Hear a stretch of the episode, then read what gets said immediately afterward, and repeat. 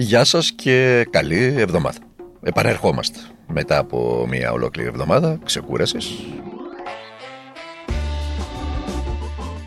Είμαι ο Δημήτρης Κατζηνικόλας, είναι Δευτέρα, 19 Ιουλίου, στην καρδιά του καλοκαιριού και της θερινής περίοδου. Ακούτε το καθημερινό podcast του Τμήματος Πολιτικών Ειδήσεων του Ντοκουμέντο. Θα τα ακούτε για δύο εβδομάδες ακόμη, για αυτή την εβδομάδα όλη που μας έρχεται και την επόμενη από τη 1 Αυγούστου και μετά μέχρι τις 23 αν δεν με απατάει η μνήμη μου που είναι Δευτέρα θα είμαστε στις, στο περίφημα μπάνια του, του λαού. Το λέω γιατί διαπίστωσα και αυτή την εβδομάδα της απουσίας διαπίστωσα ότι πάρα πολύ εκεί έξω ακούτε το, το podcast γιατί δέχτηκα και μέσω των social media αλλά και διαζώσεις ε, πολλά μηνύματα από ανθρώπους οι οποίοι μου λέγανε δεν, δεν βρίσκω το podcast αυτή την εβδομάδα οπότε ε, Περιέργως και εγώ νόμιζα ότι δεν μας ακούει κανένας, αλλά τελικά διαπίστωσα ότι κάποιοι άνθρωποι εκεί έξω μας ακούνε. Οπότε οφείλουμε τον πρέποντο σεβασμό και οφείλουμε το να ενημερώνουμε τον κόσμο για το πότε θα, μέχρι πότε θα, παίζεται το, θα υπάρχει το podcast για να μπορεί να το ακούσει κάποιος και πότε θα πάρουμε τη θερινή μας άδεια και θα επανέλθουμε. Ε, ελπίζουμε δρυμύτεροι από τις 23 Αυγούστου και μετά. Την περασμένη εβδομάδα παρατηρήθηκε εκθετική αύξηση των νέων κρουσμάτων σε 64 από τις 74 περιφερειακές ενότητες. Η διάμεση ηλικία των νέων κρουσμάτων παρέμεινε στα 26 χρόνια, ενώ το 80% των νέων κρουσμάτων αφορούσε συμπολίτες μας ηλικίας μικρότερης των 39 ετών. Χαρακτηριστικό επίσης είναι το γεγονός ότι ένας στους δύο νοσηλευόμενους είναι κάτω των 54 ετών, ενώ στο τέλος Μαρτίου 7 στους 10 ήταν ηλικίας μεγαλύτερης των 55 ετών. Ιδιαίτερη αύξηση κρουσμάτων παρουσιάστηκε στις περιφερειακές ενότητες Μικόνου, Ρεθύμνου και Ηρακλείου, καθώς και στους Δήμους Ήου, Θήρας και Πάρου.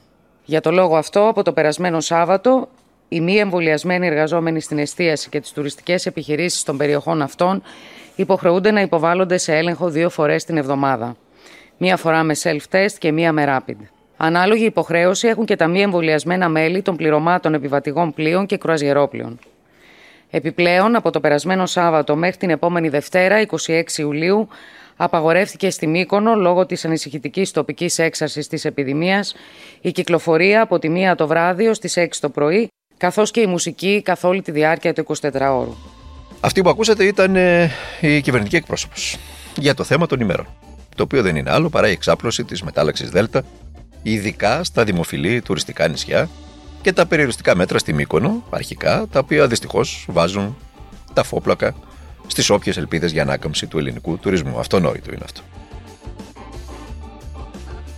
Το πραγματικό όμως ερώτημα είναι πώς συνέβη ό,τι συνέβη. Πόσα από τα COVID-free νησιά, τα θυμάστε τα COVID-free νησιά, δεν ήταν κάτι μακρινό πριν από τρεις εβδομάδες. Ήταν αυτό το σενάριο που έπαιζε στα μέσα μαζικής ενημέρωσης και ειδικά στα 7 κανάλια. Τα 7 μαζί με την ΕΡΤ το 7ο για τα περίφημα COVID-free νησιά, τα οποία θα διαφήμιζαν τον ελληνικό τουρισμό και τα οποία είχε εμβολιαστεί σχεδόν το 95-96-97% των κατοίκων τους ε, για τα τεστ που θα γινόταν στα πλοία όπου δεν θα ανέβαινε κανένας αν δεν είχε πράσινο πιστοποιητικό, πιστοποιητικό εμβολιασμό δηλαδή.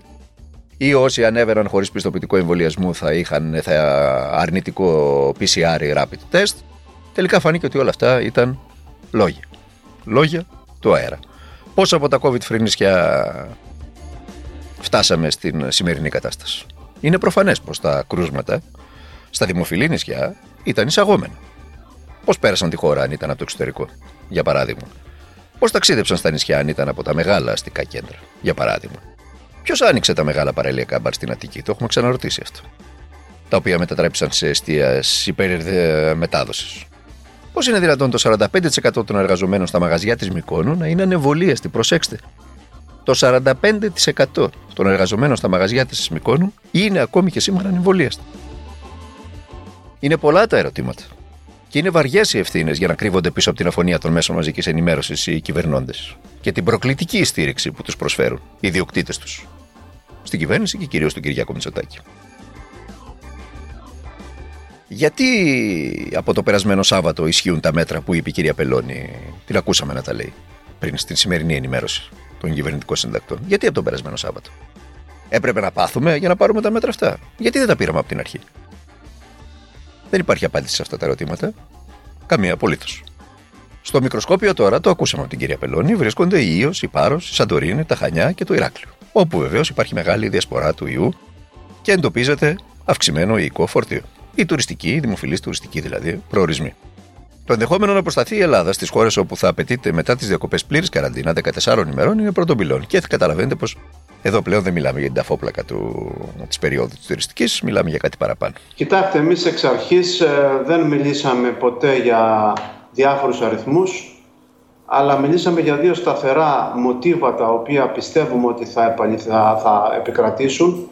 Το ένα που λέει το ευμενές σενάριο που λέει ότι θα πάμε εκεί γύρω στις 3.500 κρούσματα ως μέσος ημερήσιος ε, κινητός μέσος Άρα θα δούμε τιμές και πάνω από 4.000 αλλά και κάτω από 3.000 και το οποίο είναι το ευμενές σενάριο εάν συνεχιστούν οι εμβολιασμοί και αν τα συγκεκριμένα μέτρα που παίρνονται και τα υγειονομικά πρωτόκολλα και η ατομική ευθύνη τηρηθούν στο ΕΠΑ. Εάν συνεχίσουν οι εμβολιασμοί με το σημερινό ρυθμό, κυρία Τζανάκη; Ή αυξηθούν. Ή αυξηθούν. αυξηθούν. Και τι Δεν χρονικό ορίζοντα περαιτέρω έχουμε γι' αυτό το σενάριο; Τι χρονικό ορίζοντα, δηλαδή για πότε το βλέπετε αυτό το σενάριο; Και τα δύο σενάρια τα βλέπουμε να διαρκούν τουλάχιστον μέχρι τα μέσα Αυγούστου, οπότε γύρω στο πρώτο δεκαήμερο, πρώτο δεκαπεθήμερο, άντε μέχρι τις 20 του Αυγούστου, κατά πάσα πιθανότητα θα έχει εμφανιστεί η κορυφή τους. Λοιπόν, αυτό είναι το ευμενέ σενάριο και μετά θα δούμε τι γίνεται μετά τις 20 Αυγούστου. Στο ναι, δυσμενέ σενάριο, τι το δείχνουν δυσμενές, Το δυσμενέ σενάριο είναι ότι προχωράμε τουλάχιστον με 1.500 κρούσματα παραπάνω σαν μέσος κινητός όρος. Δηλαδή θα πάμε πάνω από 4.500. Το μοντέλο μας ακόμα δεν μας δίνει την κορυφή του. Ε, Α, στο ευμενέ σενάριο έχουμε την κορύφωση εκεί στις 20 Αυγούστου.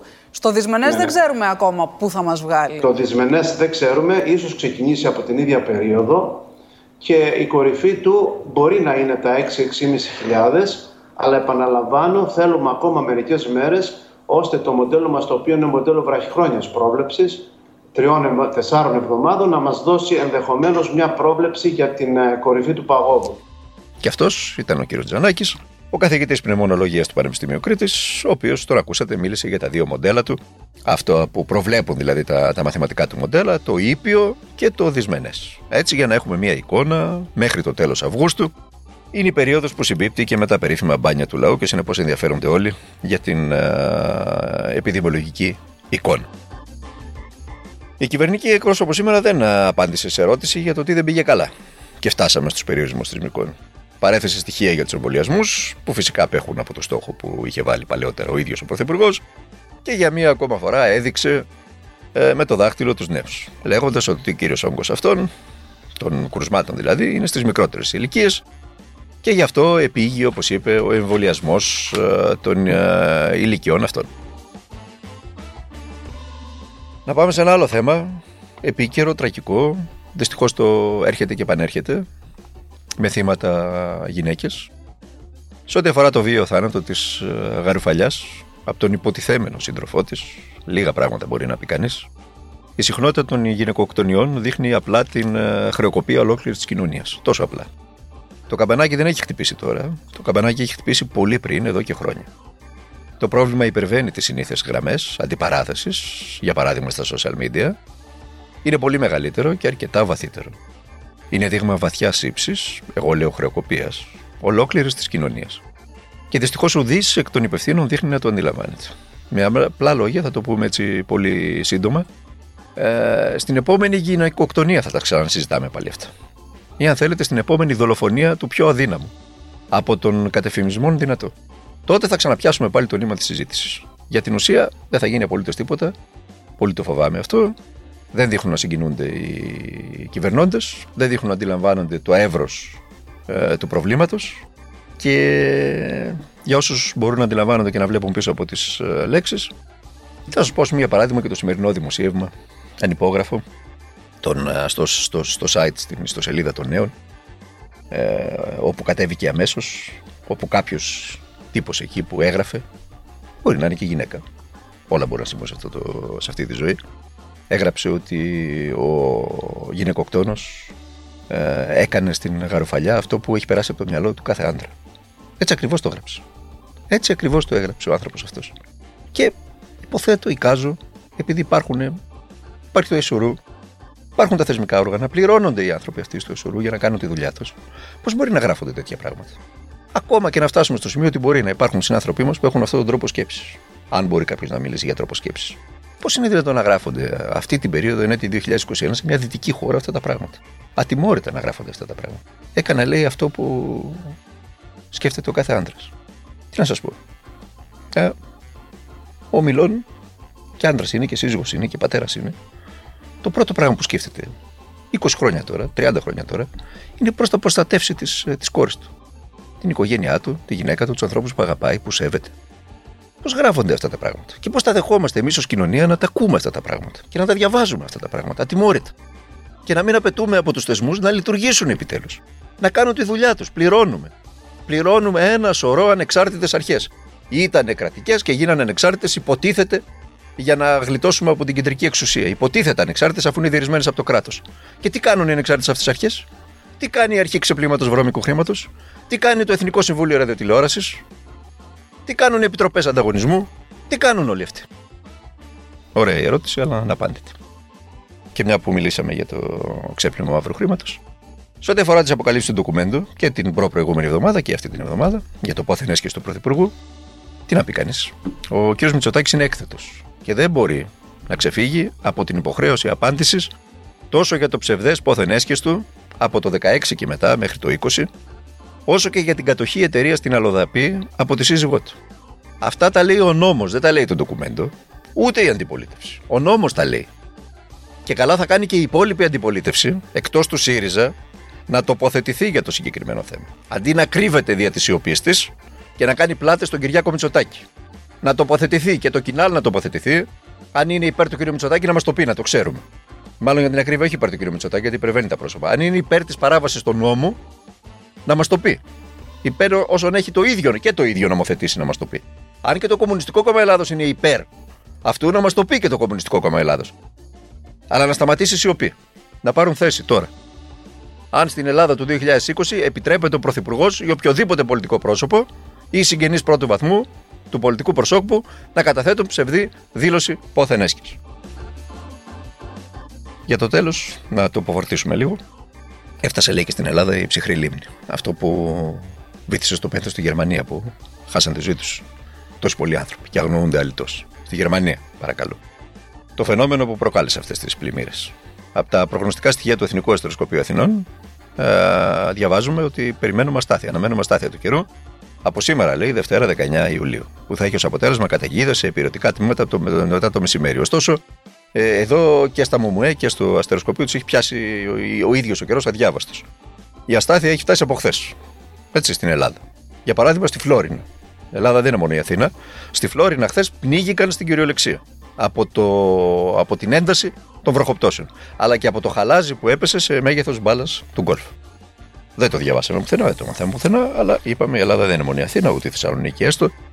Η Ελλάδα έχει πολλά όμορφα, εξαιρετικά μέρη όπου κατοικούν ε, Έλληνες πολίτες. Και Έλληνες πολίτες.